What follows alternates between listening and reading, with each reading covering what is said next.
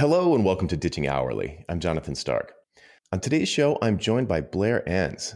Blair is a 25 year veteran of the business side of the creative professions. In 2002, he launched Win Without Pitching, which has worked with thousands of creative professionals in numerous countries through direct engagements, seminars, workshops, and webcasts. Blair's the author of the Win Without Pitching Manifesto and the forthcoming Pricing Creativity, a guide to profit beyond the billable hour. Without further ado, here's my interview with Blair Enns. Enjoy. Blair, welcome to the show. Thank you, Jonathan. My pleasure to be here. I am super excited to talk with you today, especially about your new book, Pricing Creativity. Could you start off by giving listeners a little bit of context about, you know, what the book is meant to do for its readers, who it's targeted at, what led you to write it, just sort of the big picture? Yeah. So my business is Win Without Pitching. It's uh, sales training for creative professionals. We work with independent, um, typically owners of independent creative firms of various types, usually design or advertising based, but often going into the kind of adjacent markets. Um, and their teams and we we help them get better at selling what it is that they do. And you know there's some um, right there in the name win without pitching there's some ideas around the conventions that we help to challenge so um, pricing creativity is a uh, is meant um, it's meant to be a, a desk reference, a, a, an enjoyable, read, readable reference mat, manual for anybody in the creative pref- professions who sets, negotiates, or delivers price. Excellent. Well, that's right up our alley here. so we have uh, had similar paths over the years. Uh, we've read a lot of the same people. I know Alan Weiss is big on your list, Ron Baker, uh, many, many others. I think we probably have the same set of 20 pricing books on our bookshelf. Yeah, probably. And also, we both have spent at least a decade. I think you probably have at least two decades of actually implementing this stuff or experiencing a field that you are now implementing these theories in, uh, actually converting them into practice. So it's going to be it sort of comes as no surprise to me that we have lots and lots and lots of kind of like shared um, i don't want to say revelations but it, it, it, just like you know wow this stuff does work. Uh, it is tricky to implement and it takes some doing. There's a you know perhaps more art than science at some points. Mm-hmm. uh, but it definitely works and largely, uh, in my case, I'm super anti hourly billing, in case you couldn't tell by the show title. uh, but I know that you do some, you do uh, talk about some types of of hourly and for your target market, you know, for for people who are making payroll and they've got a bunch of bodies that uh, that you know are they have a lot of capacity, I should say. It, it does make sense to perhaps sell blocks of time kind of want to talk about that at some point. Maybe we don't have to drill into that now, but the you have this great framework called the four phases of client engagement that talks about sort of like decreasing value curve as you come down the uh, as you come down from the sort of discovery phase, or I think you call it diagnostic phase, and the and that moves into recommendations. Well, maybe you could talk about the four phases just briefly because people uh, listeners are familiar with this concept. I've talked about you before. Yeah, so uh, the four phases in any engagement of any any expertise based business would be diagnose, where you come to understand the client situation prescribe, where you prescribe a therapy, if we wanted to use continue with a medical analogy. Uh, the deliverables at the diagnose phase would be diagnostic findings. The deliverables at the prescribe phase would be a strategy. And then you have uh, what I call the apply phase or the initial application of therapy.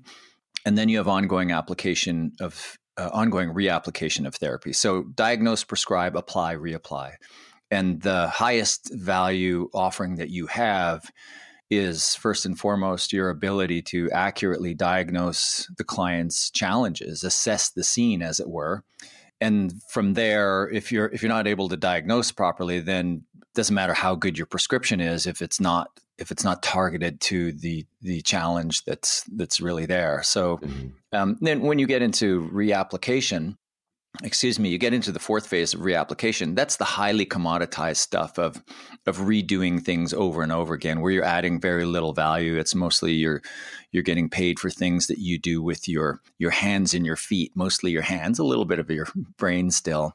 But I do like to break those four phases of the engagement into two separate categories. I refer to the first two, diagnose and prescribe, as the thinking stages or phases and then the uh, latter two apply and reapply are the doing phases. So your point is it, you know as as um, the highest value offering that you have is is in the the thinking i call them stages the the thinking stages. And then once you get into doing that tends to be more commoditized. So i think from time to time it makes sense to package up a whole lot of that doing um, sometimes it does make sense to to sell that as units of time. It really depends on the business. It really depends on how you sold the previous um, stages of the engagement. Uh, it depends on how your business is set up, how your clients' businesses are set up. So I really do like the I like the idealism of value based pricing. I mean, Ron Baker, who I'm sure we're going to talk about, has has been a tremendous influence on my thinking on value based pricing and he read an advanced copy of the book, um, as did you, and he had some really good feedback for me. And and one one of his points of feedback where I had to say, well, I, I think we're just going to have to disagree on this one. Is he's just adamant that at no point should you ever sell time. I like the idealism of that. I think practically there are times when it makes sense to sell time, and and uh, one of those times might be when you're selling that fourth uh, phase, the r- ongoing reapplication work, and it's just a whole bunch of busy work. It might make sense to sell that in units of time. Right, and I, I think you, I think you, I see this as well. I tend to tackle it in a little bit different way. Uh, but again, I think this is because of different audiences. So, you know, there are people who listen to this show who are not just developers, and there are, you know, there are firm owners, developer, and other types. And I see the the thing with the implementation phase specifically. I, I call it implementation phase or the yeah. build phase. The, the usually the the first time you build a new piece of software, it's like a build phase, and that's what most software developers sell mm-hmm. is the build phase, and they give away the first two phases for free to try to land the deal, or or as a first step in, in, before they start building, but they just sort of build themselves out at the at a, the normal build hourly rate uh, because they would never even occur to them to charge for those most valuable pieces. I, I suppose the the way to look at it is if you already have a lot of capacity in your firm and you, you just have a lot of employees, you know, you've got like 10, 200, you know, uh, call them junior devs or, or whatever you want to call them. Um, you know, you, you need to have a sufficient cash flow to cover their payroll or if they're contractors, their expectations, you know, financial expectations of the relationship. And I do, you know, from a pragmatic standpoint, say, look, if you have to, if you've got these people and you've made these promises, then fine, sell implementation. And if you have to sell it by the hour, then sell it by the hour, if that's what you need to keep the lights on. But I see it as something, uh, my general advice is to be moving away from that kind of work and to grow your firm instead of by uh, increasing the number of hands on deck to do that kind of busy work in those later phases to uh, instead not hire, not grow by hiring, but grow by increasing your profits and trying to always be moving this I call it increasing the altitude of engagement. So trying to move farther up the chain of command uh, at the client, you know, working with people who are farther up the chain of command in order to do more strategic types of engagements that are higher value. Yeah. Yeah.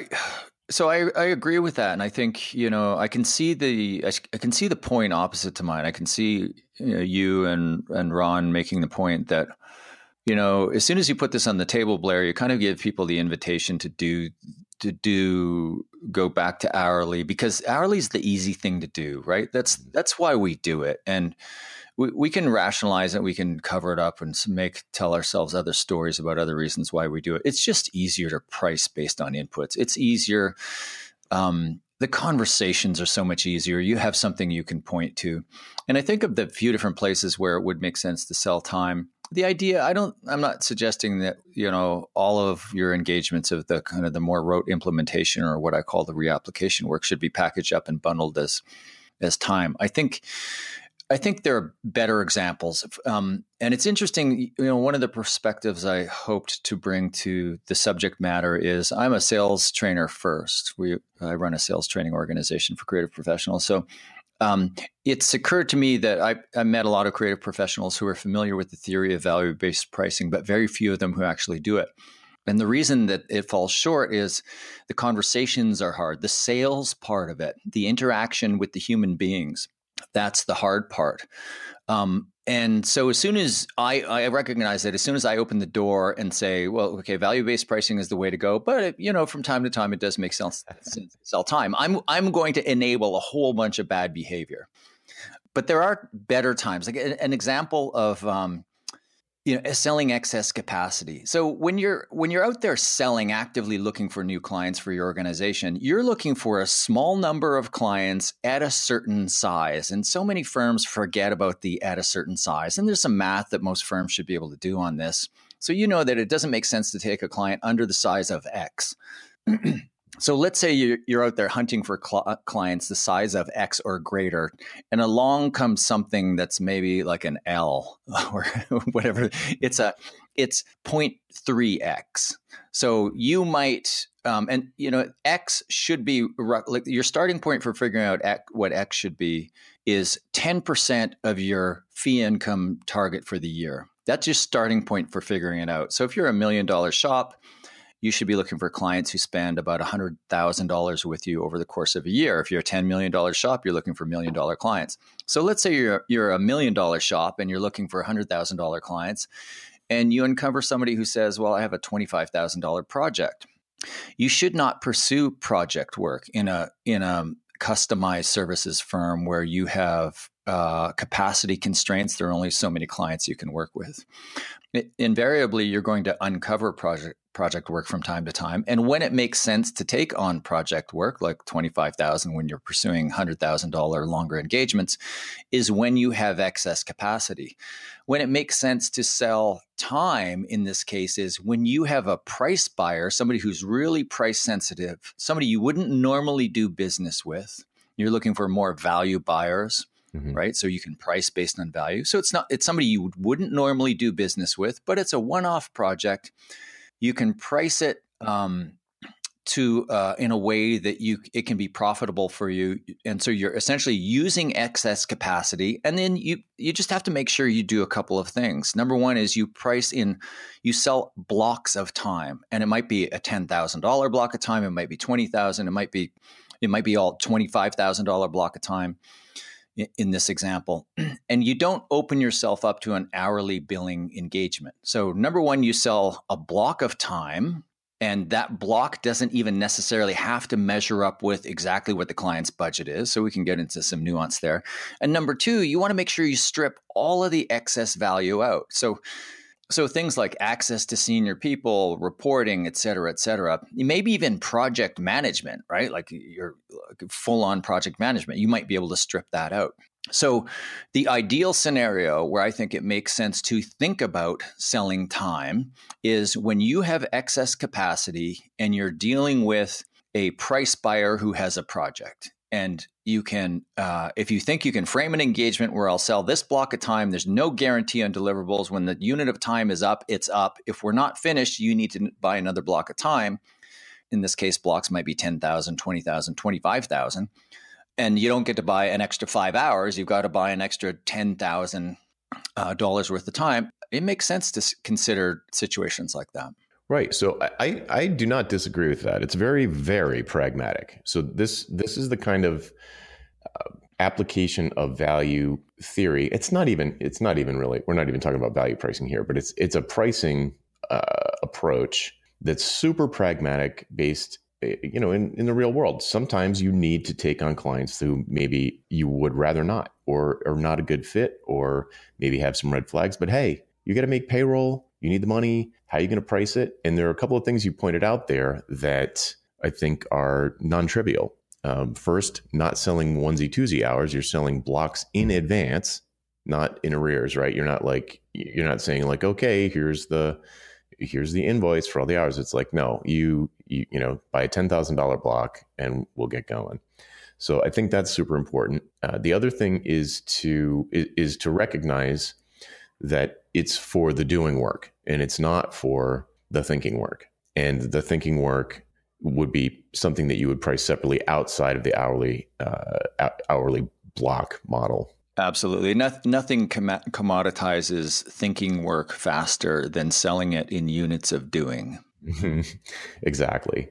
So another another thing that uh, that is important to recognize is that moving from what you and probably the rest of the world, dear listener, are used to doing, billing for your time by the hour, uh, is a slow process. It's not the kind of thing you can do overnight. And the the approach that Blair just described is a perfectly reasonable transition step to you know keep you from going out of business while you're learning how to work this nuclear bomb you know of value pricing you know it's it's very powerful and it, it you know this rocket can take you to the moon but it's really really easy to get wrong the first 10 or 20 times yeah uh, it's almost a strategic use of uh, trading time for money that uh, I think make, makes good sense as a transition step, at least. Yeah, and in this case, we're t- we're probably talking about one person keeping one timesheet for a week or two.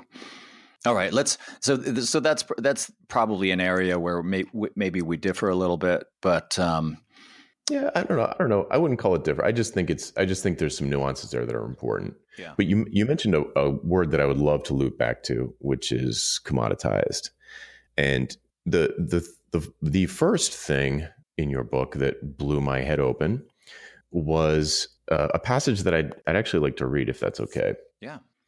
Uh, so the section is called "Producer or Marketer? Which are you?" And this this is sort of the concluding paragraph, so I'll let you expand on it. But the concluding paragraph is, uh, and now we arrive at a fundamental issue of pricing creativity. You can have a culture of efficiency or one of customer innovation, aka value creation, but not both. You have to decide: Are you going to be a producer focused on efficiencies, or are you going to be a marketer focused on value creation? I've never seen this articulated so clearly, and I'd love it if you could kind of kind of pull that apart for people. Yeah, and I'm I'm not going to take credit for it. I mean, it was uh, first time I read something like that was Ron Baker um, in his book Pricing on Purpose, and then again in his second book Implementing Value Pricing. And he's he himself is quoting um, Peter Drucker, the great uh, author and father of management consulting.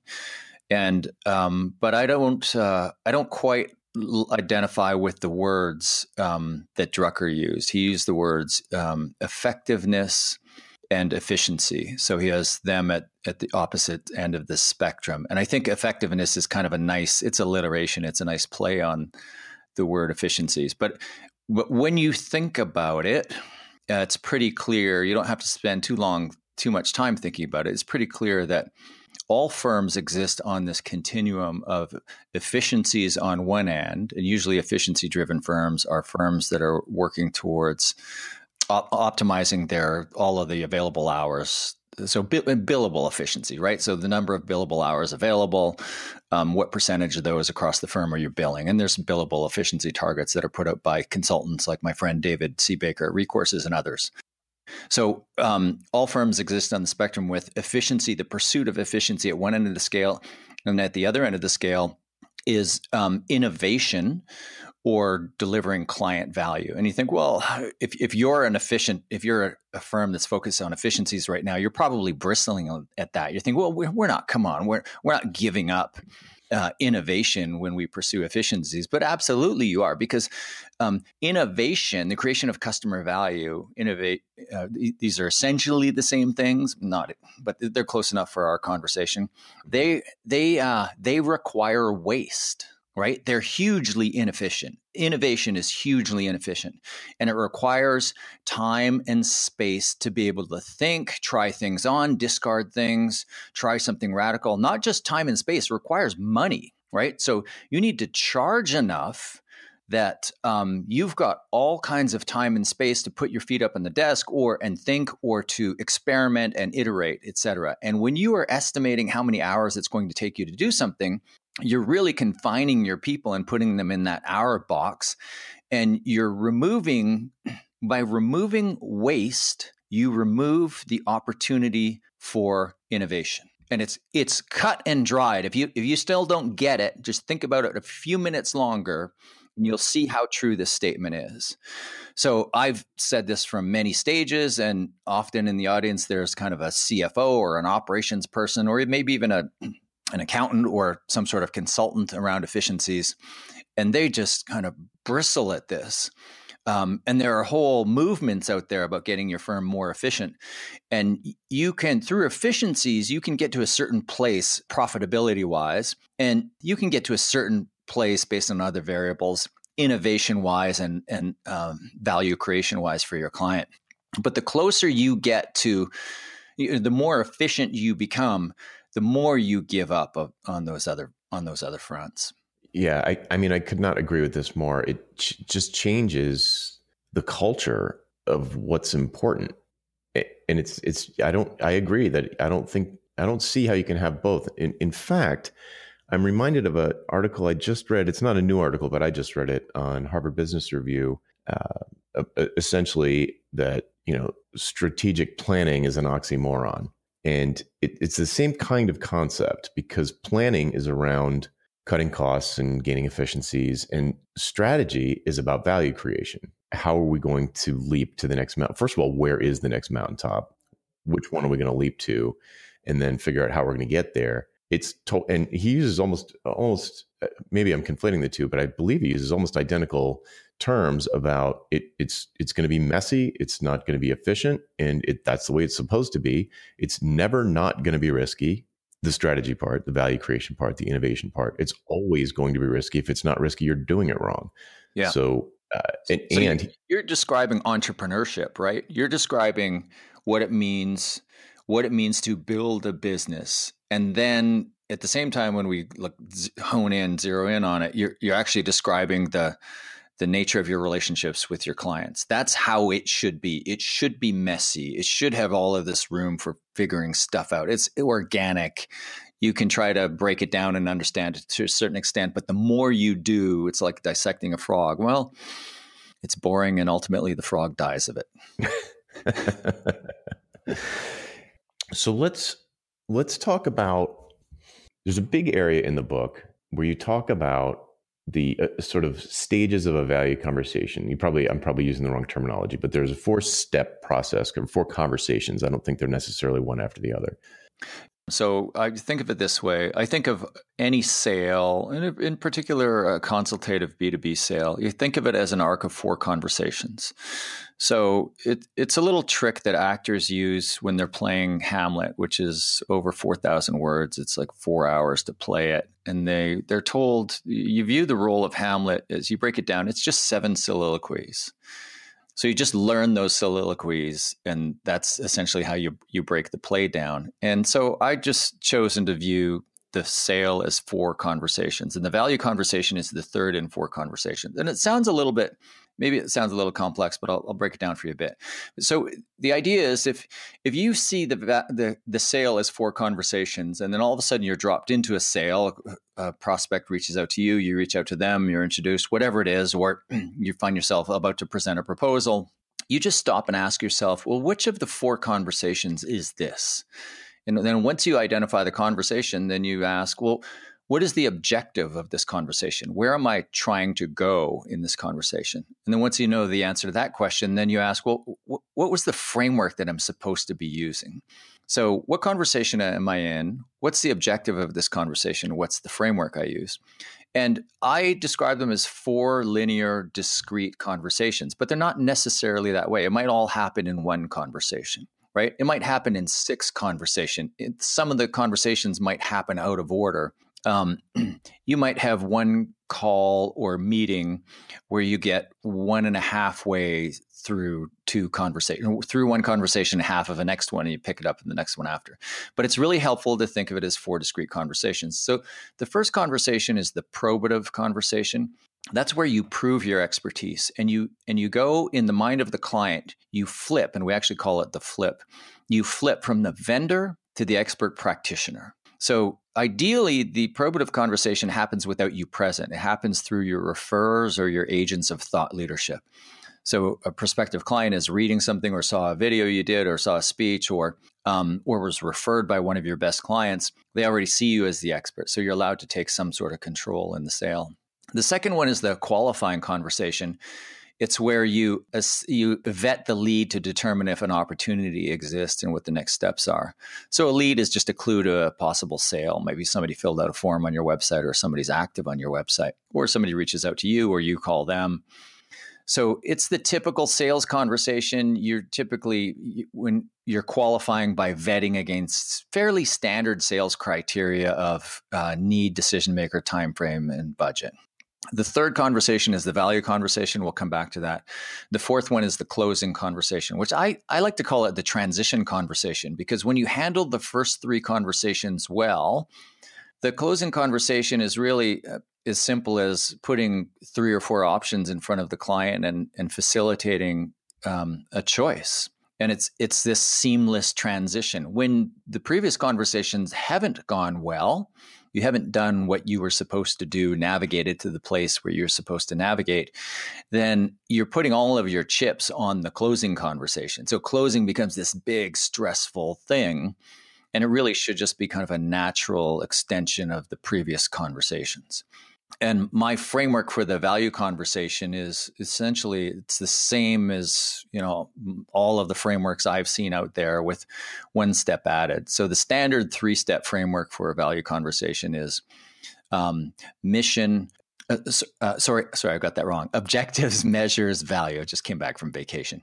Um, objective. What are the what are the business objectives we're trying to uncover? I call it the de- desired future state. What is your desired future state Mr. or Ms. Client? What's the place that you want us to help you get to? The second is measurement. How will we know when we've arrived there? What are the metrics? What will be true? What will be what will we measure to know that this has happened? And then the third one is what's the value to you and the organization of doing this? And then the fourth step that I add is before you move from the um, value conversation to the closing conversation is you offer pricing guidance. So you give them a sense, you've gotten the information on them about their desired future state, around how you'll measure success, around the value that might be created for the organization and the individual. And then you say essentially, okay, now I'm going to I'm going to go away. I'm going to put some options together for you and we'll reconvene and I'll walk you through those options. But I want you to know that I'm going, those options are going to be in a range of X to Y. So you offer some pricing guidance. And what, one of the reasons you offer pricing guidance is I say X to Y, it's really Y to X because you want to anchor high. I'm sure you've talked about this before, but you want to anchor with the big number. So Y to X. And I have some I have some frameworks for doing that.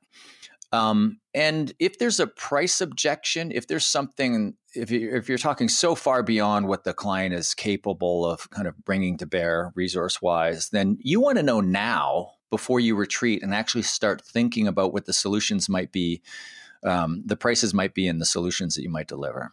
So that's it. That's the four conversations. The value conversation is the third conversation in there, and I have uh, four steps for those um, for that value conversation.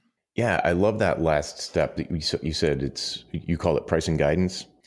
Yeah. Yeah. So that's that. You know, like you said, that sort of objectives, metrics, and value are it's standard standard stuff. I've talked about it a lot before.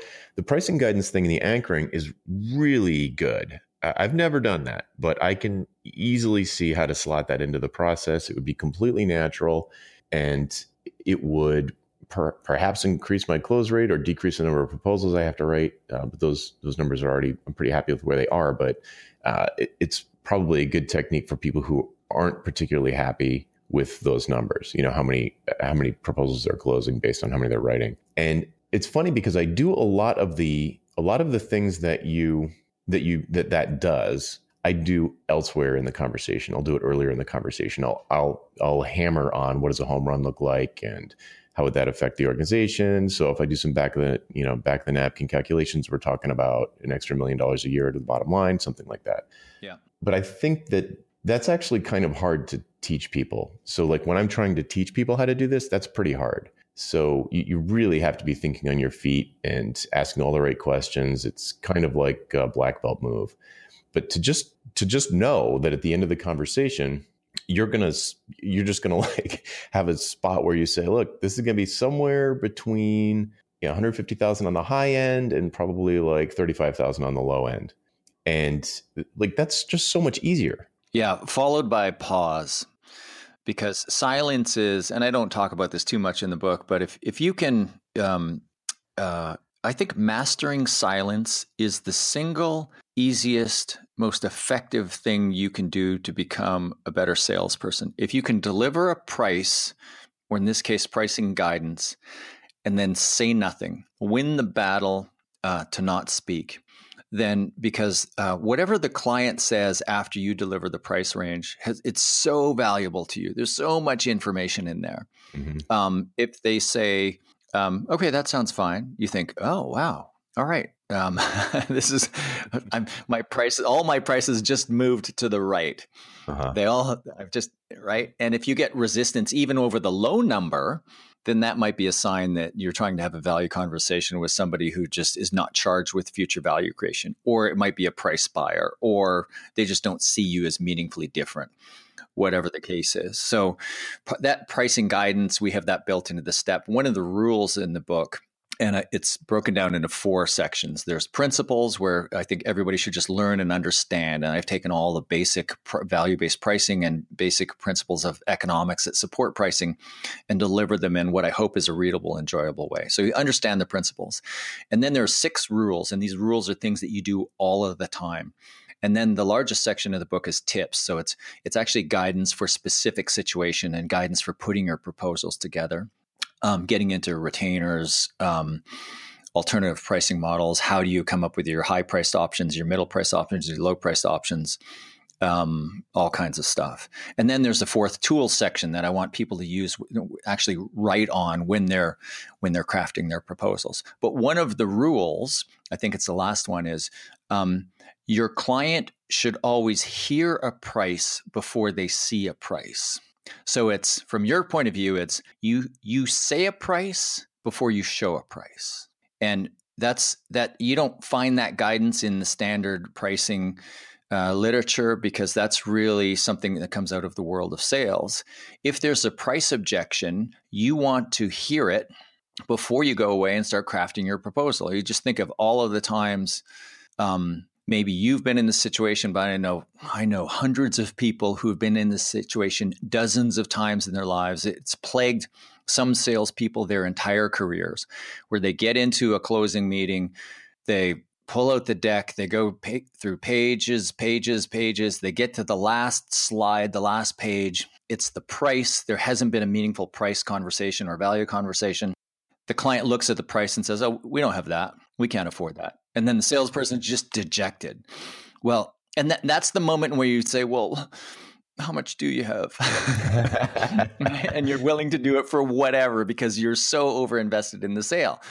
So before you get to that situation, before you do any meaningful amount of work to dive in to start to create the solutions and understand what the price would be, get some pricing guidance first. If the client can't afford you, you, you know you've got this target of x which is somewhere around 10% of your total income for the year that you want each client to be above, spending at or above that amount. And if they can't afford that you want to find that out early. You want to find that out early in the qualifying conversation. That's the second of our four conversations. It's the first one where humans are actually speaking to each other.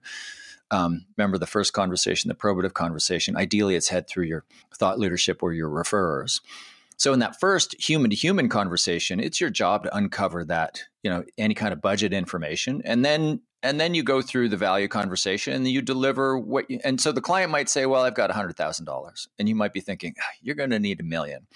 But you go through the value conversation and you uncover the fact that you expect to create $5 million a year in recurring value from this project. Then you know you you could say well and if you're so you let's just say on the high end you say i'm going to come back with some a range of ways that we can help you. On the high end probably in the 1 to 2 million mark like 20 to 30 percent of the annual value that we would hope to create. On the low end uh, if you really need me to come in with something at $100000 i'll i'll tell you what we can do for $100000 but i think this is an engagement of hundreds of thousands of dollars or more. Absolutely. So so let's that's a perfect segue into the well, I guess the closing conversation. So in the way that you do your proposals, because I, I thought I, my proposals were short, you know, maybe maybe five pages, but you talk about running the sort of closing conversation with like a single sheet with three options on it, like it's a you know Salesforce sales page or yeah. something. So let's talk about that a little bit. So moving into the and also I'm sure you'll bring it up, but just in case the the prices that you're throwing out there in your guidance, you don't know what you're going to do yet. Oh, you you haven't even thought about solutions, and that's one of the things that um, it's really hard when you're moving from hourly based billing, time and materials, inputs, whatever you want to call it. You're you, it's really hard to get your head around because you go into ed, every conversation already thinking about what you might do, and you really want to learn to move off of the solution and just think about the value. Focus on the client. Focus on the value you might create for the client, and then from there you set prices and then or at least price range ranges and then you start thinking about well what could we do in these ranges so yeah you think about solutions later and really it's really that simple it really is that's one of the rules is uh, unpaid written proposals do not exceed one page yeah, so let, us go into this because I I love this because I hate writing proposals. So the, the, the hands up, who loves writing proposal? It's a promise we've been making to our clients for years. We will get you out of the proposal writing business, and in exchange, you take all of that free time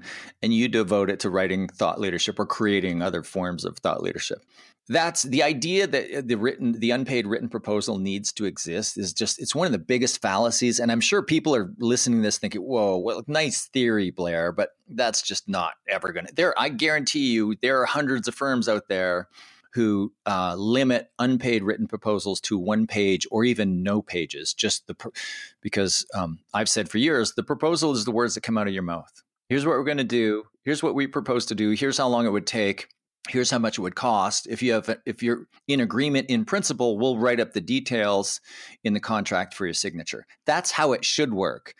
And that changed for me when i started to read ron baker's work on pricing and and others and saw the importance of uh, offering options always offer options and that's the second rule. So you're you have a requirement to put um, sorry, you have a requirement to put multiple options in front of the client. And so when I saw the value of that, I realized, okay, well, we're going to have to write proposal is going to have to go on paper, um, but no more than one page. And as I say in the in the introduction to the book, I was uh, my first experience with this. I was an ignoramus when it came to value based pricing, and I was I was almost you know, I was ma- getting close to a decade into my consulting career, and I was working with a very well known firm uh, design development firm. Uh, it's really set the tone for a lot of what other firms do today. I was working with them and I asked to see their proposals, and they were one page with three columns. And I think the one the one that I saw was column one was 250 grand, column two was 400, column three was six or 650. And I couldn't believe what I was looking at. And the and uh, the owner said, "Yeah, we we always do this." And I said, "Well, the clients don't ask like where where did you get these numbers?" No. I get students all the time that that people do ask them that question, and I just say, tell them, you know, the answer is this: past experience, and they just you just cannot let them try to dissect the number it's it's just it just turns into disaster. Yeah, if you're really value based, if you're pricing based on value, then and they ask where did the numbers come from? Well, it's it's based on an assessment of the value that we might create for you. So you're in the value conversation, which is the hardest part of all of this, is having a good value conversation. So one of the rules is master the value conversation. But to master it, you have to have a framework and you have to have lots of practice. And if you can master it, man, you will go to the next level. So if you're pricing based on value, you would justify it not by anything other than saying, I, I, think that's compensation we would be comfortable taking based on the value that we would create for you with this option.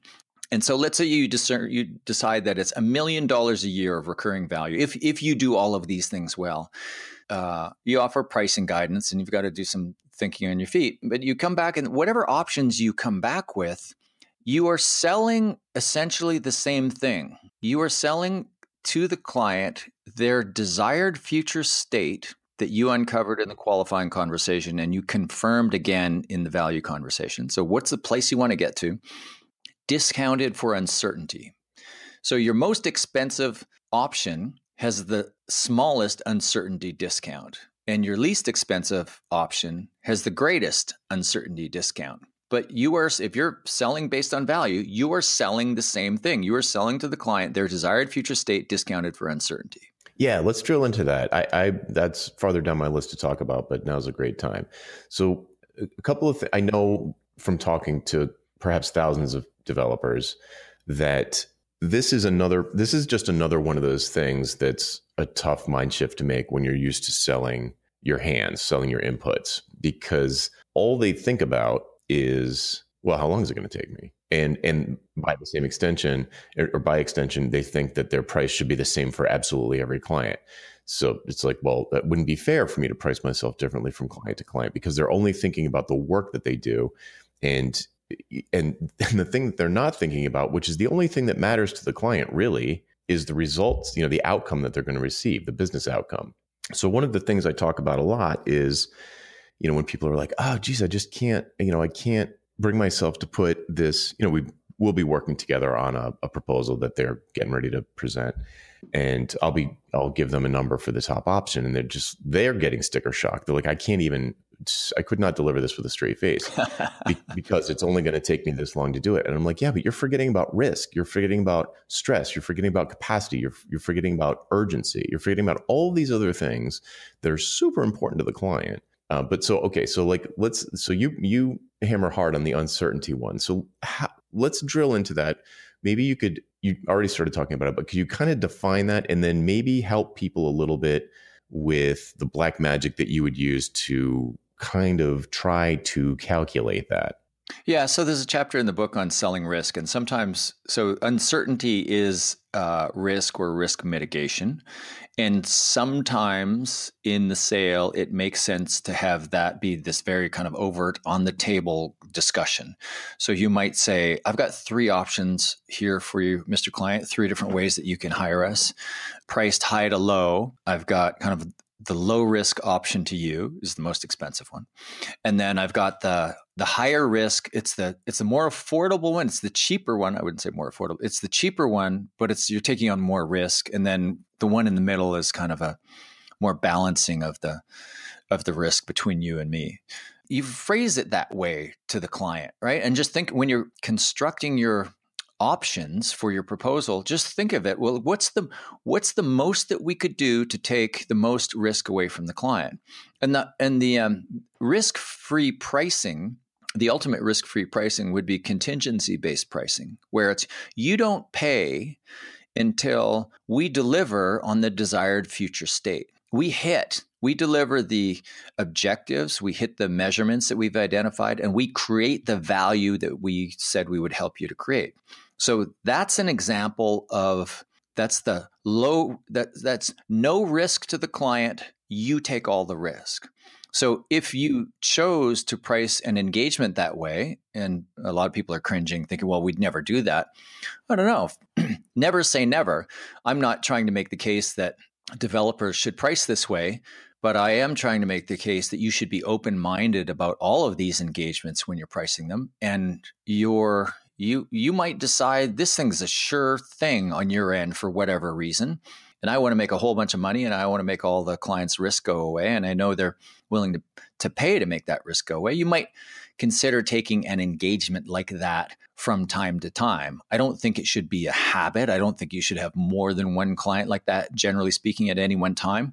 But everybody's risk profile is different. So that's one way to think about the that's the lowest risk option to the client, the highest risk to you, therefore the highest price to you. Yeah, and it should be very high price. Yeah, very high, way beyond if you price it at hourly, way multiples. It's really about the has nothing to do with your input, 0 mm-hmm. At the other end of the spectrum, if the highest risk offering you have to the client, which is the lowest risk option to you, is to sell time. Mm-hmm right? So sometimes I I favor putting uh, selling time where you strip out all other forms of value and uh, p- put it in front of the client when you uh, you're what Reed Holden, author of Pricing with Confidence and Negotiating with Backbone, what he would call negotiating with a poker player. So we all know what a value buyer is. A value buyer is somebody who who really is interested in the return on the investment. We know what a price buyer is. A price buyer is somebody who just wants the lowest price and they'll do whatever they can and they'll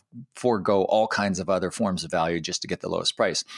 A poker player, according to Holden, is a value buyer disguised as a price buyer. So when you suspect that's the case, you might put this, the client might be bluffing, might be just playing poker with you, saying, No, all I have is $50,000. And you might say, Okay, well, here's option number one, the expensive option, and it's $200,000. And he reacts, I told you I only have 50. Yeah, yeah, I'm getting to that. Here's option number two, it's $85,000. So it looks a lot more affordable next to the first option. An option here's what we can do for $50,000. I can sell you one block of time, X number of hours of one developer, and it's $50,000. Well, so am I going to am I going to get to project completion? I have no idea. I'm just right. selling you a block of time. It's paid in advance. So you you communicate all of the things that the client doesn't get in that option by including them in the others. One would be terms, right? So there's no terms.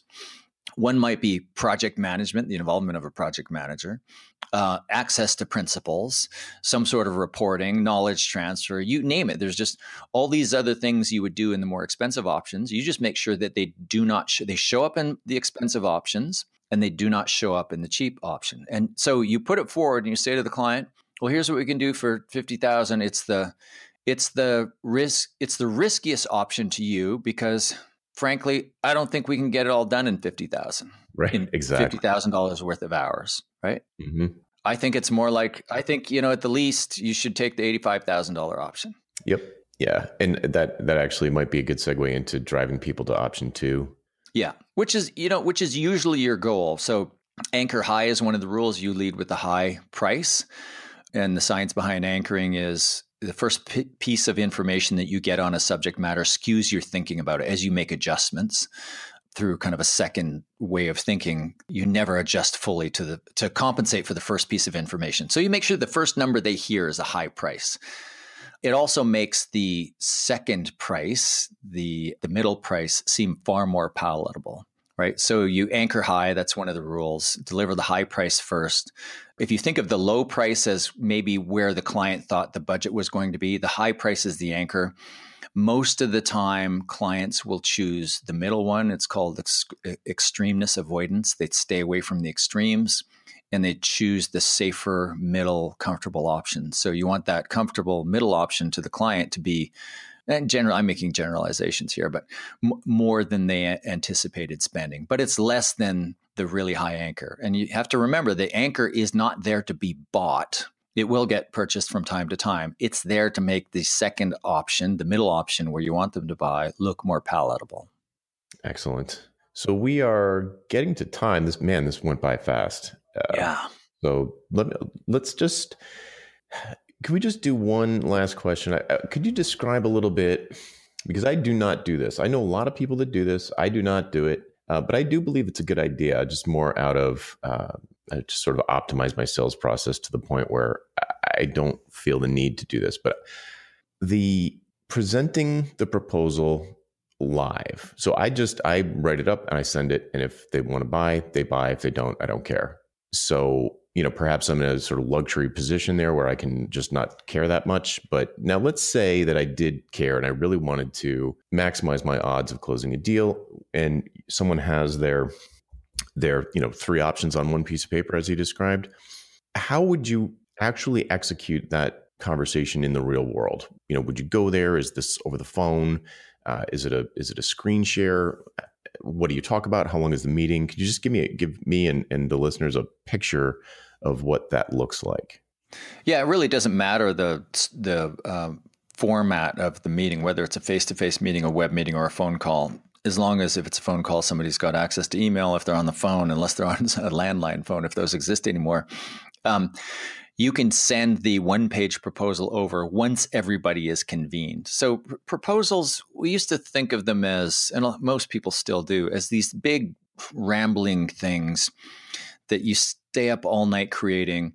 You kind of lob them in over the fence via email, and then you sit and wait back to hear a response. And that's that's like your clients putting you in the proposal writing business. And how many firms out there, whether they're creative firms or they're developer shops, how many firms out there just you know crank out take on all of this extra work that's largely unnecessary to create these proposals then they lob them over the fence and now they have no power they're just sitting there waiting. So it's um it really you should view it this way. I will create you, uh, you the salesperson i will create a proposal for you mr client. In exchange you will assemble all of the people who need to be all of the what we would call on the sales side decision makers. You would assemble all of the key decision makers on your team for a brief phone call, web meeting, face to face meeting, whatever it is, for us to review it. And I'll share it with you once we all get together. That's it. That's the trade. Like there's no inherent reason why the client should expect that they can put you to work creating a proposal and then disappear on you. If you, if you just stop and think about it for a couple minutes, you realize that's absurd. You wouldn't let other people treat you this way. You're you're putting together a proposal in exchange for them getting together to consider the proposal and then agree at the end of the meeting what the appropriate next steps are. And you've got everybody, you say, all right, so you recap the value conversation. These are the objectives you're trying to hit, the, what we call the desired future state. These are the measurements that we talked about that we'll use to know that we've succeeded. This is the value we hope to create for the organization. I said to you I would come back with prices in this range of X to Y. I have three options here. I want to start with, uh, actually, it's Y to X. I want to start with Y, the most expensive one. And you might say, we first began by asking ourselves, what would we do if money was no object? What would we do? What's the most we can do to take away as much uncertainty from the outcome as possible? That's great. Here's the solution we came up with, and here's the price. And then you can go to the middle one, or you can go. I, I, I really feel it out from situation to situation, but you can go to the cheap one and say, at the low end of the spectrum, here's the you said you wanted us to come with a proposal that was at the $75,000 mark. So we ask ourselves what could we do for 75,000? We're not huge fans of this one. We think it's you take on a whole bunch of risk there, but maybe if if that's a trade you're willing to make, then you know maybe that's the option for you. In the middle, we've got something that's somewhere in between and it's 125,000 or whatever it is.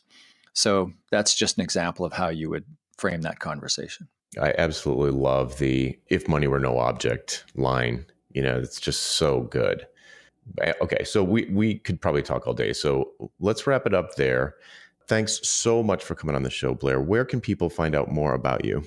Yeah, thanks, Jonathan. My pleasure to be here. So I'm at winwithoutpitching.com and they can buy the book, uh, Pricing Creativity, A Guide to Profit Beyond the Billable Hour at pricingcreativity.com. It's available only on the website. And then after you buy it, and and read it, I'd like you to go back to that page and see how many of the principles in the book were used in the pricing of the book. Awesome. And when is it available for purchase? January 10th. January 10th, ladies and gentlemen. Pricingcreativity.com. Thanks again, Blair. Thanks, Jonathan. My pleasure. Bye bye. The next time a client asks you what your hourly rate is, I want you to tell them that you don't have one. To learn what to say next, please go to valuepricingbootcamp.com to take my free five day value pricing bootcamp email course. That domain again is valuepricingbootcamp.com. Hey, Jonathan again. Do you have questions about how to improve your business? Things like value pricing your work instead of billing for your time, or positioning yourself as the go to person in your space or maybe productizing your services so you never have to have another awkward sales call or spend hours writing another custom proposal. Book a one on one coaching call with me and get answers to these questions and others in the time it takes you to get ready for work in the morning. Best of all, you're covered by my 100% satisfaction guarantee. If at the end of the call you don't feel like it was worth it, just say the word and I'll refund your purchase in full. To book your one-on-one coaching call, go to jonathanstark.com slash call, C-A-L-L. That URL again is jonathanstark.com slash call. Hope to see you there.